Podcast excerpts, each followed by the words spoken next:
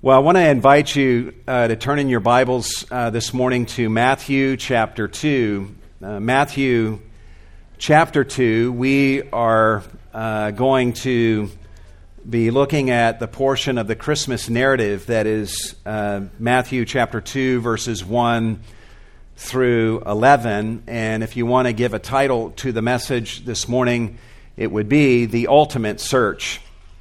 The Ultimate Search. Uh, studies show that we can often spend as much as one hour a day looking for things, uh, like our car keys, our wallet, a purse, shoes, papers, or any such thing. And you add all of that up, and some say that if you live to the age of seventy-five, you will have spent as much as two years of your life looking for such things. And this doesn't even count all the time that we spend searching for an item at the grocery store, or searching for a gift that we want to buy for somebody, or even the time that we spend searching for happiness or peace and satisfaction, or searching for solutions to some problem or some need in our soul. When you think about it, you realize that it is probably true that most people spend most of their lives searching for something. In one sense, just about everything we do is merely a part of a quest, a search for something, be it good or bad. I read this week that the average person with a laptop or desktop computer does on average five Google searches a day. And I did a Google search to find that out. Google alone processes forty thousand search requests every second of the day. forty thousand, that's over a trillion a year. We are a world of searchers, and we often don't even know what it is that we are searching for. Back in nineteen ninety-three, Billy Joel wrote a song, and some of the lyrics go like this. In the middle of the night, he says, I go walking in my sleep through the valley of fear to a river so deep. I've been searching for something taken out of my soul, something I'd never lose, something somebody stole. He then says, I don't know why I go walking at night, but now I'm tired and I don't want to walk anymore. I hope it doesn't take the rest of my life until I find what it is that I've been looking for. That's the anthem of a searcher. To use the words of C S Lewis, every person essentially is trying to rip open the inconsolable secret.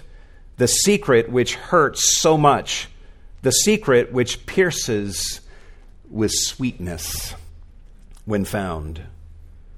However, in our story today, we're going to learn about some men who, in contrast to Billy Joel, see something in the middle of the night, and they go for a nine hundred mile walk until they find what it is that they were searching for. Who are these men? They are the Magi. What are they searching for? They're searching for Jesus Christ. The story today here in Matthew chapter two starts off with them asking, where is he? And it ends with the words, they saw the child. In verse eleven, having found him. These men searched, and they ended up finding what it was that they were searching for, and they end up flat on their faces in worship, pierced with a sweetness that C S Lewis spoke about. Today we'll ponder their search and what they did once they completed their search and found themselves face to face with the Christ child. Before we do that, let me just give you some quick facts about the Magi um, who are on this quest to find Jesus. The word that is found in the text is Magi, which is the plural uh, for magus. Uh, it's a word for magician, and a single magician is called a magus, not maggot, magus, uh, but plural magicians are called magi. These men were magicians in the sense of being wise men who astounded people with their wisdom. They were not just wise, but the wisest among the wise. They were knowledgeable in the science and sciences and in the arts, in history and in math. These men were also premier astronomers. They studied the stars. They studied the heavens. They operated off of the premise that the heavens have something to tell us about God and about ourselves and about what is happening on earth. And so they kept a keen eye on the heavens, always looking for signs. We learn in this passage here in Matthew two that these magi are from the east, which probably means that they were from Babylon, a passage or a location we studied about actually last week in our study of Genesis chapter eleven. Based on what we know of the Magi from history, we know that these men were not just well-educated, but they were extremely powerful men from the east. These men were not kings, but they were king makers in a lot of ways. It was the Magi that tutored the king's sons, preparing the king's son for the day in which he would become king. It was the Magi who shaped the minds of the future kings of their empire as those future kings grew intellectually and academically. We know from history that at least in Persia, no one could become king without the approval of the Magi. That's power. They were the electoral college, as it were, of the Persian Empire. In Babylon and in Persia, when someone would become king, they would essentially have a cabinet of advisors, just as our president does today, and the sitting members of that cabinet advising the king were the Magi, which gave them a position of enormous power.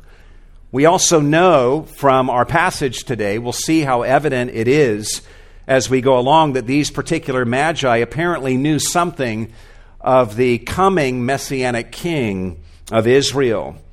I think there's solid speculation as to how they would have known about a coming king of the Jews. We know from Daniel chapter two that Daniel, back in his day, hundreds of years prior, was the chief of the Magi. So he no doubt loomed long after he had died as a legendary figure, an epic figure in Babylonian lore. And these Magi no doubt knew of him and the book that he wrote. We also learn from Josephus, the Jewish historian writing in the first century, that many Jews lived in Babylon during this very time in history. So there would have been a Jewish influence in Babylon, providing opportunity for these Magi to be exposed to what we call the Old Testament scriptures. As the story unfolds here in Matthew two, we're left with no doubt that these Magi are very familiar with the Hebrew scriptures, which foretold of the coming of the Messiah.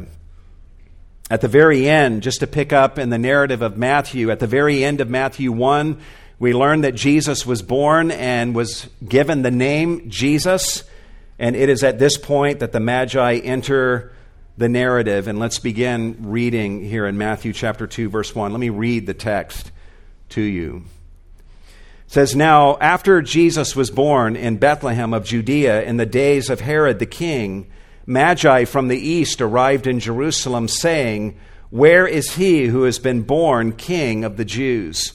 For we saw his star in the east and have come to worship him.' When Herod the king heard this, he was troubled, and all Jerusalem with him. Gathering together all the chief priests and the scribes of the people, he, Herod, inquired of them where the Messiah was to be born. They said to him, 'In Bethlehem of Judea, for this is what has been written by the prophet, and you, Bethlehem, land of Judah, are by no means least among the leaders of Judah. For out of you shall come forth a ruler who will shepherd my people, Israel.' Then Herod secretly called the Magi and determined from them the exact time the star appeared. And he sent them to Bethlehem and said, "Go and search carefully for the child. And when you have found him, report to me, so that I too may come and worship him." After hearing the king, they went their way, and the star which they had seen in the east went on before them until it came and stood over the place where the child was. And when they saw the star, they rejoiced exceedingly with great joy. And after coming into the house, they saw the child with Mary, his mother, and they fell to the ground and worshipped him. Then, opening their treasures, they presented to him gifts of gold, frankincense, and myrrh. This is the word of God, and may God help us to understand his word to us today. As we work our way through the passage this morning, Uh, we're going to be able to piece together eight descriptions of the Magi with regard to their search for the Christ child. And along the way, we'll be learning some things about our own search, what we should be searching for, and how to go about that. Eight descriptions that we can observe here in the text. The first description of the Magi in terms of their search for the Christ child is they travel a great distance in their search for Christ. They travel a great distance in their search for Christ. The, jur- uh, the journey that the Magi are on is no casual journey. These men travel a tremendous distance to find the Christ child. Look what the text says in verse one. After Jesus was born in Bethlehem of Judea in the days of Herod the king, Magi from the east arrived in Jerusalem, saying, "Where is he who has been born King of the Jews? For we saw his star when we were in the east." As I've already mentioned, these men, being from the east, were almost certainly from Babylon. And if these men are indeed coming from Babylon, and they did what most travelers did, and in their journey they did not beat a straight path from Babylon to Jerusalem, which would take them through the desert, that's possible that they did that. That would have been a five hundred fifty mile journey. The greater likelihood is that they followed the contour of what we call the Fertile Crescent in their journeys, which would make this about a nine hundred mile journey. journey. And the best guesstimate is that it would have taken them about four months to make this journey. And we know this because in the book of Ezra, in chapter seven, Ezra is said to have left Babylon and traveled to Jerusalem. Same journey. And the text of Ezra seven tells us that as he traveled, the good hand of his God was upon him, meaning God prospered him in his travels. And guess how long it took him? Four months exactly to get from Babylon to Jerusalem. And so we could suggest the great likelihood that this journey, one way for the Magi, would have been a four-month uh, journey, which means this is an eight-month journey, round trip. I doubt that most of you would have come to Cornerstone this morning if you had to travel four months to get here. I know you love Cornerstone and the people of Cornerstone, but you would not travel four months one way to get here. This means that these men will be eight months away from their homes, away from their society, away from their comfort zones. Imagine something being so valuable to you that you are willing to leave everything for eight months and to make this kind of trip. When the Magi arrive in Jerusalem, they say, "We saw his star in the east." We're actually not totally sure what the star was that the Magi saw. Some say this was an alignment of planets of some sort uh, that created a sight in the heavens that was very bright. Some suggest that it was a comet that was racing through the sky. And it's possible that some of these kinds of things were involved on some level. Back in two thousand seven, my wife and I and some others from Cornerstone, we were over in Israel, and we were in Bethlehem, and we were in a little chapel in the city of Bethlehem listening to a lecturer tell us what he believed the Star of Bethlehem was, and he was saying that he believed, based on his research, that it was a particular alignment of the planets that happened in four B C, April seventeenth, which is my birthday. And so I turned to my wife and I said, I like that interpretation, because if he's right, that means Jesus and I share the same birthday. Uh, my wife last night was Googling, uh, uh, trying to find something impressive that happened on her birthday. Uh, but I tell you, that's tough to match. You know. But even though in my heart I would love for that to be the case, my head tells me that that man's view is either wrong or at least it's probably incomplete. Whatever the star is that the Magi saw, it must have had the ability to appear and disappear and reappear. It must have had the ability to move ahead of the Magi and then stop over the house where Jesus was, which the star is said to have done in verse nine of our passage this morning. So at the very least, uh, whatever this star was, it at least included some sort of supernatural light in the heavens that the Magi saw when they were in Babylon, and they were able to put two and two together and infer that the Messiah had been born. There's a lot of mystery here, and there's a lot we don't know, but we do know that they saw something in the heavens, and they put that together with the fact that the Messiah, the King of the Jews,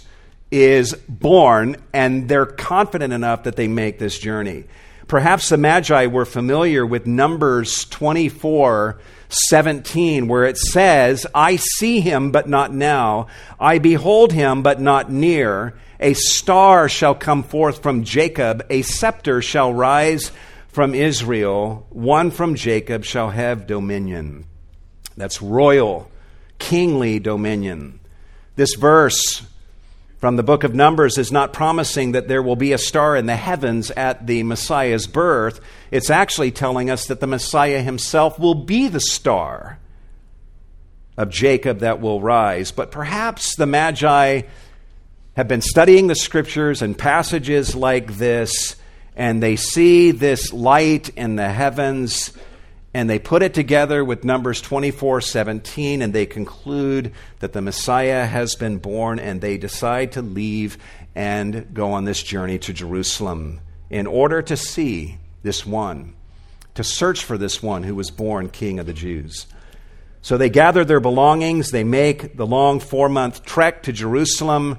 When they arrive in Jerusalem, uh, they continue their search, and we actually see persistence and their search for Jesus, which leads us to our second description of the Magi in their search for Jesus, and that is, we observe that they are persistent in their search for Jesus. It says, look at what the text says in verse one, Magi from the east arrived in Jerusalem, saying, and you might want to mark that word saying. It may not seem like the word saying is saying a whole lot.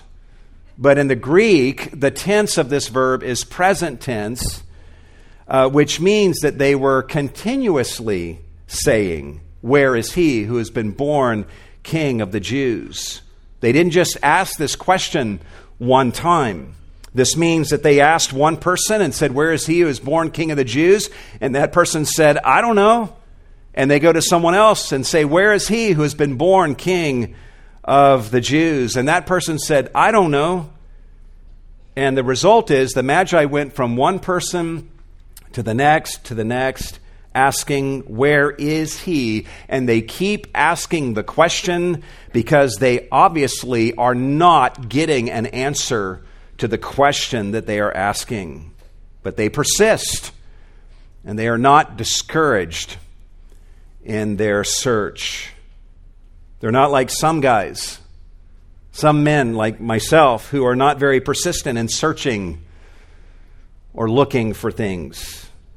The average man opens a drawer to look for something that his wife has told him is in the drawer. And if that item is not sitting in full view on top of everything else in the drawer, saying, "Here I am," the average guy will close the drawer and say to his wife, "It's not in here." So what does the wife do? She goes to the drawer. She opens the drawer, she performs magic, and poof, the object, the search for object, is in the drawer. My wife and I have lived out this scenario again and again and again over our twenty-eight years of marriage. I don't like looking for things, and it's easy to be discouraged after an attempt or two. Imagine if the Magi had come all this way to Jerusalem and asked one person, "Where is he who's been born king of the Jews?" I don't know. And the Magi look around and they're like, "Well, I guess he's not here."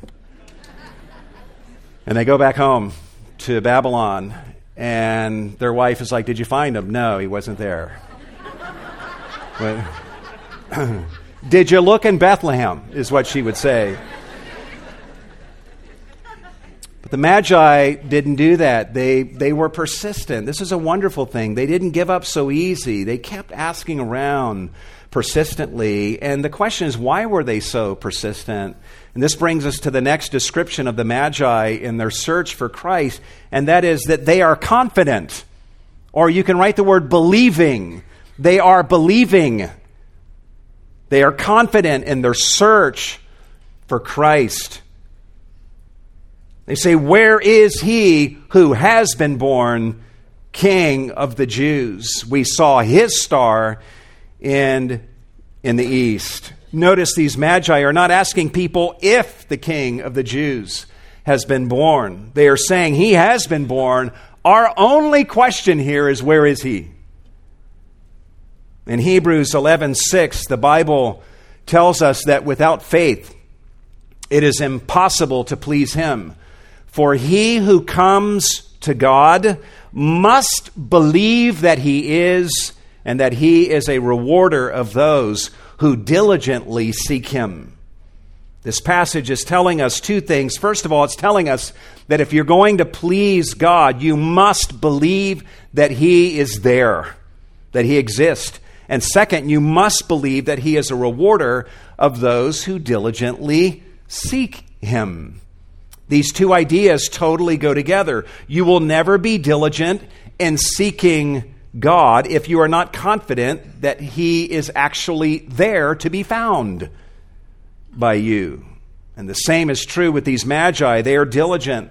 They are persistent in searching for Christ because they are absolutely confident that he, the King of the Jews, has in fact been born. These are men of faith. God had communicated to them through a star in the sky, tied together with prophetic promises in the scriptures that they had no doubt read. And these Magi know with certainty that this has in fact happened. And that's why they travel such a great distance and are so persistent.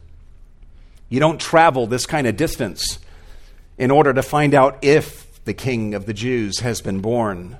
You travel this distance and you persist only because you are certain that he has, in fact, been born, and you just want to know where he is.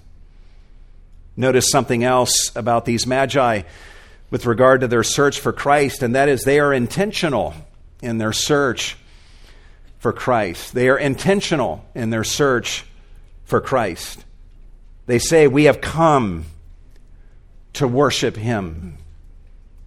These Magi are very purposeful in their quest to find Jesus. They want to know where he is so that they can worship him as God. This is not only their intention, but they're public about their intention. And they don't mind the whole world knowing that they have come to offer their worship and their full allegiance to this one who has been born King of the Jews. "Where is he?" they say. "We have traveled all of this distance so that we can find him, and we want you to know we're here to worship him and worship him as God." They're not in Jerusalem to meet up with friends. They aren't there because they heard Jerusalem has a great praise band or cushioned seats. They aren't there because they might get a cool visitor gift bag with a gift card in it. As great as those things are, they're there to worship. And they want everyone to know that. They want to worship Jesus Christ. I love the fact that these Magi are not searching for Jesus because of something that they can get from him. Actually, that would have totally been okay if that was their reason for searching for Christ. Many people are going to do this throughout the years of Jesus' public ministry. In the years to come, they will seek out Christ because they have an ailment, or because they have a son or a daughter back home who is dying or who is sick. These Magi could have been seeking out Christ because their king back in Babylon was sick and dying, or perhaps because they, the Magi, have a sick relative back home who is dying, and they want to find the Christ so that they can obtain some type of blessing from him who that will bring healing to this person that they were concerned about. That would have been a noble thing, a wonderful thing. But however noble that would have been, these Magi on this occasion, they're not seeking Jesus for this reason. They simply want to find him so that they can fall on their face and worship him. The privilege of worshiping Christ in his very presence is in itself the greatest gift that these Magi believe that they could ever receive from God. It's all they want. What one thing would you ask from me? God says to the Magi. Their reply, this is the one thing we ask. Let us see Christ and let us worship him. That is all. That is everything. Well, when you search for Christ in the way that the Magi are doing publicly and intentionally, and you're as public about it as they are, and you describe him in the way that the Magi are describing him as the King of the Jews, you are bound to stir up trouble. And that's exactly what happens as the passage unfolds. And this brings us to the fifth description of the Magi and their search for Jesus, and that is they stir up trouble in their search for Christ. They stir up trouble in their search for Christ. Guys, if you make your life all about seeking Christ, you will inevitably stir up trouble. You don't have to want to stir up trouble. You will inevitably stir up trouble. Some people like to stir up trouble. Uh, but even if you don't like to stir up trouble and your attitude is, I just want to seek Christ in everything that I do, you will inevitably at times stir up trouble. This is exactly what happens with the Magi. Observe what the text says in verse three. It says, when Herod the king heard this, he was troubled. When Herod is troubled, that's really bad news, guys, for everybody. That's a terrible headline for them to read in the Jerusalem Times on the front page. Herod is troubled. Everyone would be very concerned about this. We know from history that Herod was an extremely paranoid and vicious king. He was always afraid for his power, and he was paranoid about anybody who might try to snatch his power away from him. We know from history, the writings of Josephus, uh, the Jewish historian, that there was one point where Herod grew suspicious of his wife's brother, so he had his wife's brother killed. And then at some point after that, he grew suspicious of his wife's mother, so he had his wife's mother killed. And we know from history that that hurt the marriage. As you can imagine, uh, when you kill your wife's brother and your wife's mother, studies show that that's detrimental to the marriage relationship.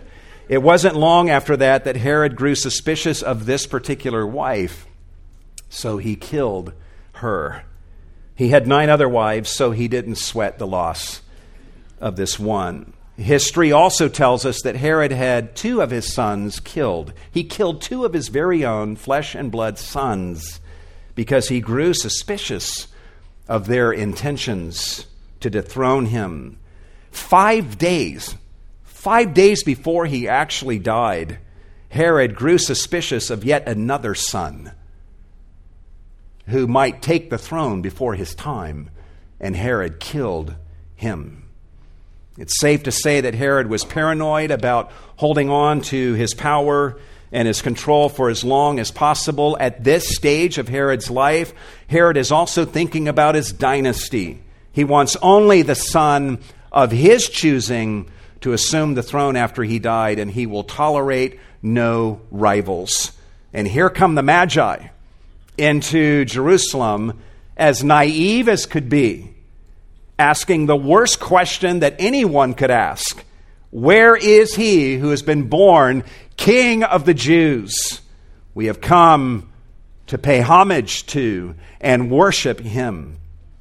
Herod catches wind of this, and he's troubled. By the way, we don't know how many Magi there were. Ancient church tradition tells us that there were twelve.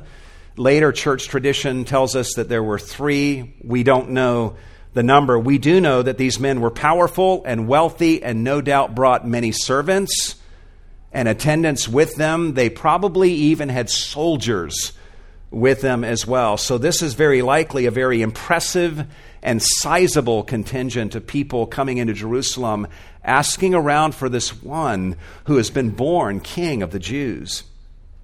And so the text tells us when Herod the king heard this, he was troubled, and all Jerusalem was troubled with him.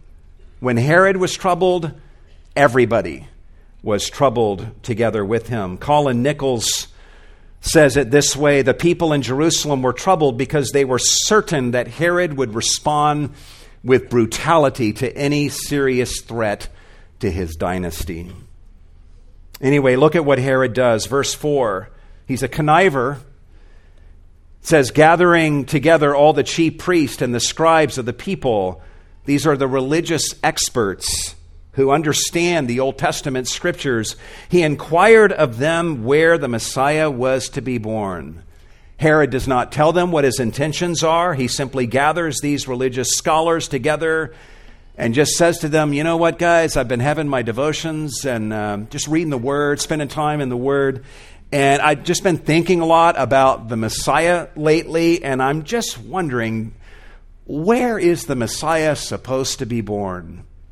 And the religious experts give him this answer. Verse five, they said to him, in Bethlehem of Judea, for this is what has been written by the prophet. And then they quote from Micah five two.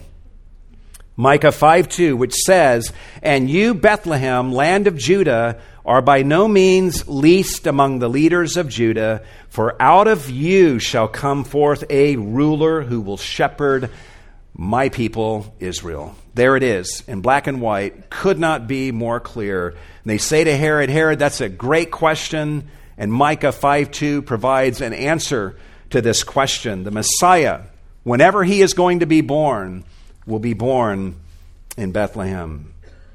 So Herod dismisses these religious experts from his presence, and then he calls the Magi into his presence. And look at verse seven.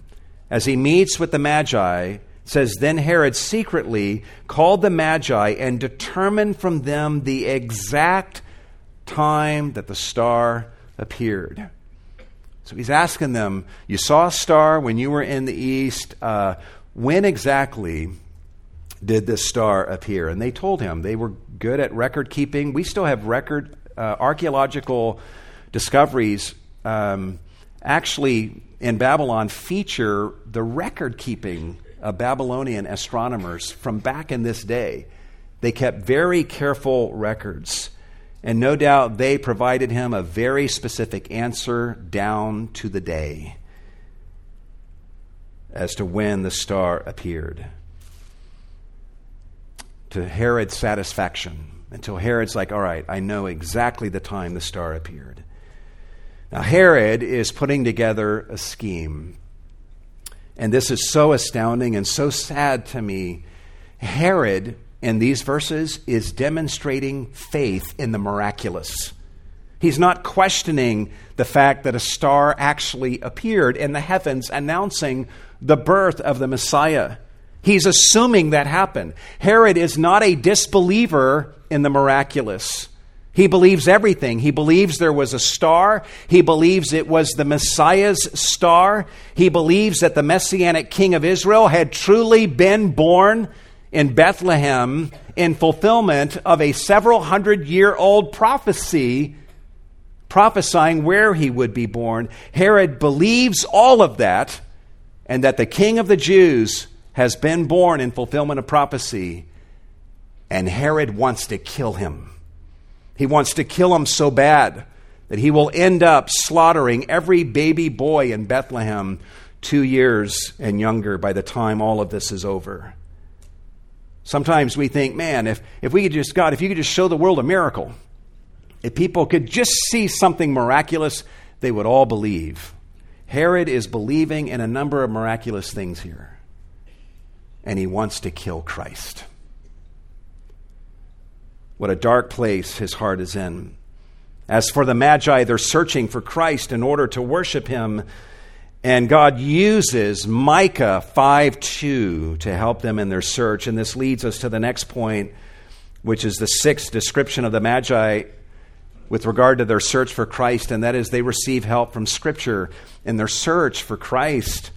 As the story unfolds, Herod says to the Magi, you know, I've got some information for you. Uh, and he shares Micah chapter five, verse two, and that prophecy with them. And then look at what happens. Verse eight, and he sent them to Bethlehem and said, go and search carefully for the child. And when you have found him, report to me so that I too may come and worship him. And after hearing the king, they went their way. Armed with this information, the Magi began going to Bethlehem. Hence, we can say that the Magi, at least to get from Jerusalem to Bethlehem, receive help from the Scripture, Micah five two, in their quest to find Christ. They got to Jerusalem by the star, and it was probably their understanding of scriptures that helped them to understand the meaning of that star. But then once they get to Jerusalem, it's Micah five two that provides them the guidance that they need to get the rest of the way and to actually find Jesus in Bethlehem, which is five miles south of Jerusalem. God provided that scriptural information through King Herod. Herod, with all of his devious intent, ended up being merely a pawn in God's plan to get the Magi to Bethlehem through a passage of Scripture. Guys, if you are interested in seeking Christ and in finding him, you should know that you will only find him the way that the Magi found him, and that is with the help and with the guidance of Scripture.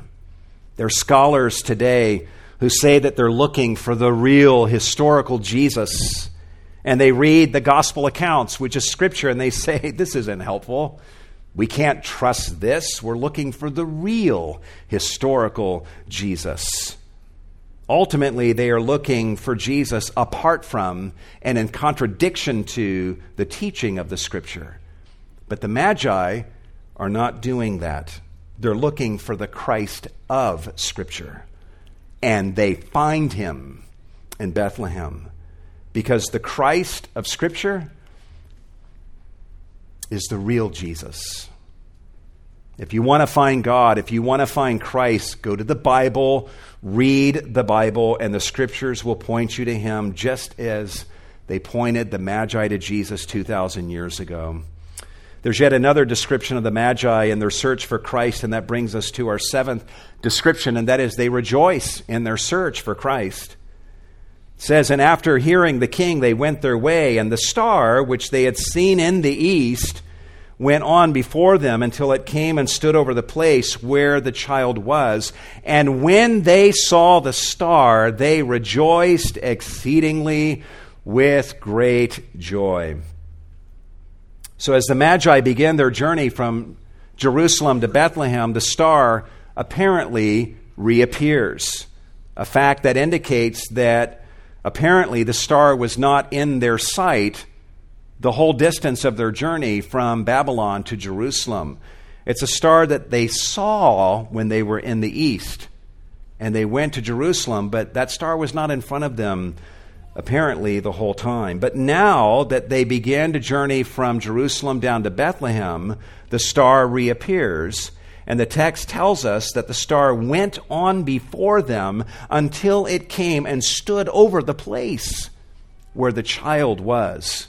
Whatever this star was, it had the ability to appear and disappear and reappear. It had the ability to move ahead of the Magi as they traveled to Bethlehem, and it had the ability to stand over the place where the child was, clearly marking the actual house where the child was. And verse ten tells us the reaction of the Magi when the star appeared. Verse ten says, "And when they saw the star, they rejoiced exceedingly with great joy." Matthew is straining at the limits of language to convey their joy. He tells us they rejoiced exceedingly, but not only that, he tells us they rejoiced exceedingly with mega joy. These Magi are beside themselves with glee when they see this star. Now ponder that for a moment. Why are they happy to see this star? Is it because they like stars? Are they thinking, man, we love stars. Look at that star. It just makes me so happy because of how beautiful it is. Are they rejoicing because they like stars? Absolutely not. They're rejoicing with mega joy over that star for no other reason than the fact that it will lead them to Jesus. Mark my words, if you value Christ, you will rejoice in anything that points you to him. That's why Christians love creation, because nature points us to Christ. That's why we love God's Word, the Scriptures, because God's Word points us to Christ. If you want to know how much you love Christ, ask yourself this question: do I rejoice with great joy over those things that point me to Him? There's one final description we can quantify by way of describing the Magi in their search for Christ, and that is they succeed in their search for Christ. They succeed in their search for Christ. They actually find him. God in his providence led them right to Jesus Christ. In verse eleven, the text says, after coming into the house, they saw the child. What a moment this must have been for them. They saw the child with Mary, his mother. Jesus was at least four and a half months to probably a year and a half, somewhere in that range at this point, and the Magi come into the house, and the text tells us they saw the child with Mary, his mother. Then notice what the text says next. And they fell to the ground and worshiped Mary. Is that what it says? And they fell to the ground and worshiped them. Is that what it says? No, it says, and they fell to the ground and worshiped him. Today there are people who would have come into this house and they would have worshiped Mary, or they would have worshiped Mary and Jesus. But these Magi enter the house and they see Jesus and Mary, and they fall to the ground and worshiped him and him alone. And you know what? In worshiping Jesus, they were honoring Mary because Mary also worshiped him. If you really cherish Mary and the legacy of Mary, and you really wish to honor her, then join her in the humble worship of Christ and him alone. Nothing would make Mary happier than if you worshiped Christ and him alone. Notice again the text. They fell to the ground and worshiped him. These Magi did not just bow their heads or take a knee.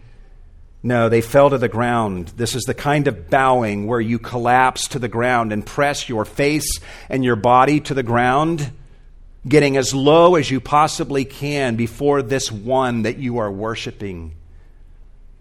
This posture is basically intended to say, I am at your mercy. Do to me as you please.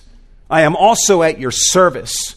Whatever you wish for me to do, your wish is my command. I am your servant, and I completely trust and fully surrender to you. That's what this posture means. This is the posture of full surrender, which is the essence of true worship. Worship in the truest sense of the term is the surrender of your full self to Jesus Christ. What the Magi are doing here is not just an act of respect, it's an act of surrender. And look at what we read next in verse twelve. Then, opening their treasures, they presented to him gifts of gold, frankincense, and myrrh. This act of giving gifts to Christ on this occasion is another indication that the Magi absolutely must have been informed by the Scriptures in their quest to find Jesus. In Isaiah chapter sixty, you can write this reference down. God is speaking of a future day when the Messiah is reigning and when Jerusalem and the temple will become the very center of the earth. And listen to some of what is said in Isaiah sixty. And as I read this to you, notice the language of light in this passage. Isaiah sixty, verse one. God says, "Arise, shine," he says to Israel, "for your light has come. The Lord will rise upon you, and his glory will appear upon you. Nations will come to your light, and kings to the brightness of your rising. Then you will be radiant, and your heart will thrill and rejoice, because the wealth of nations will come to you. They will bring gold and frankincense, and will bear good news of the praises of the Lord." It turns out that this star is an early harbinger of this coming glory. And there is no doubt in my mind that the Magi are aware of this passage in Isaiah, and they are intentionally seeking to behave consistently with it in coming to this light and giving these gifts to Jesus. They understand, no doubt, that it will be a while before the full promise of Isaiah sixty is fulfilled, but they want to be the first of many from the nations who will bring their gifts of gold and frankincense to the Messiah. Gold and frankincense are prophesied as gifts in Isaiah sixty to be brought to Israel, to Jerusalem, to the Messiah. But why would the Magi bring myrrh? Myrrh was used in perfumes back in this day, but it also had medicinal value. It was used as a spice when preparing a body for burial. Uh, in ancient times, Egyptian soldiers were known to take myrrh into battle so that they could use it to stop their wounds from, from bleeding. Myrrh was also viewed as a painkiller, and we see in Mark chapter fifteen, verse twenty-three, that they tried to give Jesus wine mixed with myrrh while he was actually on the cross for this very reason. This gift of myrrh probably embodied some recognition on the part of the Magi that this Christ child would grow up and he would suffer in some way. Indeed, he did suffer and die on the cross to shed his blood so that all who believe in him might have their sins forgiven. All in all, these Magi give four gifts to Jesus. Do you know what the fourth is? They gave him gold and frankincense and myrrh, and they also gave themselves. Their posture and worship indicated that they first gave themselves to him, and then they gave their gifts. So these are the Magi, and this is the story of their nine hundred mile journey to find Jesus and to worship him Please do not read this story or hear this message and be impressed with the Magi. Read the story and be impressed with the one who would inspire this kind of seeking and this kind of worship from these men.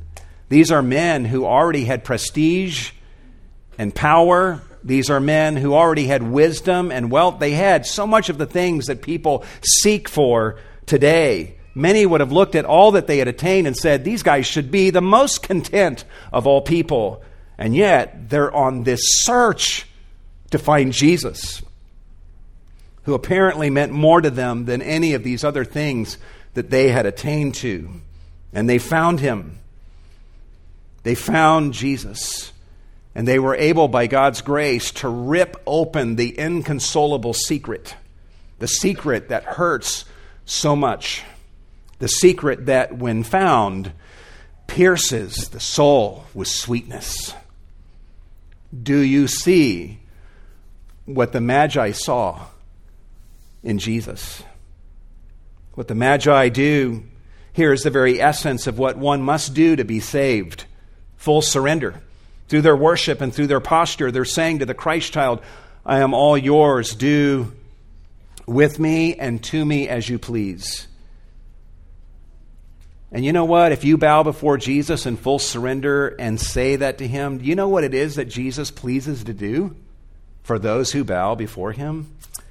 He pleases to forgive you of all of your sins. He delights to forgive the sins of those who bow before him, and he delights to bring them into relationship with God. He delights to exalt the lowly and to bring healing to the brokenhearted and to mend those whose lives are broken by sin. All those who bow before him and say, I surrender to you, Jesus, he is pleased to do these things for those who surrender to his love. And I ask you as we close this morning, what are you searching for? Don't you realize that at the bottom of all that you are searching for, at the bottom of all of your searching, is a hunger that only Jesus Christ can satisfy?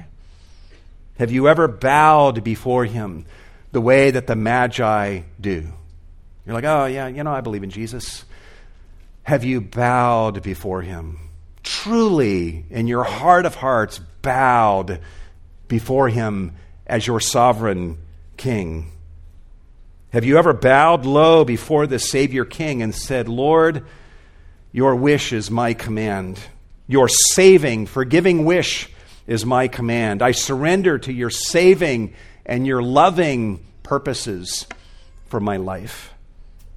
If you have never surrendered to the love of this one, Jesus Christ, whom the Magi sought and found, I, I implore you, I plead with you today to do that, to bow before him, to believe in him, to call upon him as your Lord and Savior, to withdraw your trust from yourself and anyone else and to look to Jesus, who died on the cross and shed his blood and was raised from the dead, to look at him and his righteousness and say, he's the Savior I want. He's the one my soul has been seeking all these years and I didn't even know it. Believe in him, bow before him, surrender to his love, and he will forgive you and make you God's child, bring you into God's family, and he will save you for eternity. Let's pray together.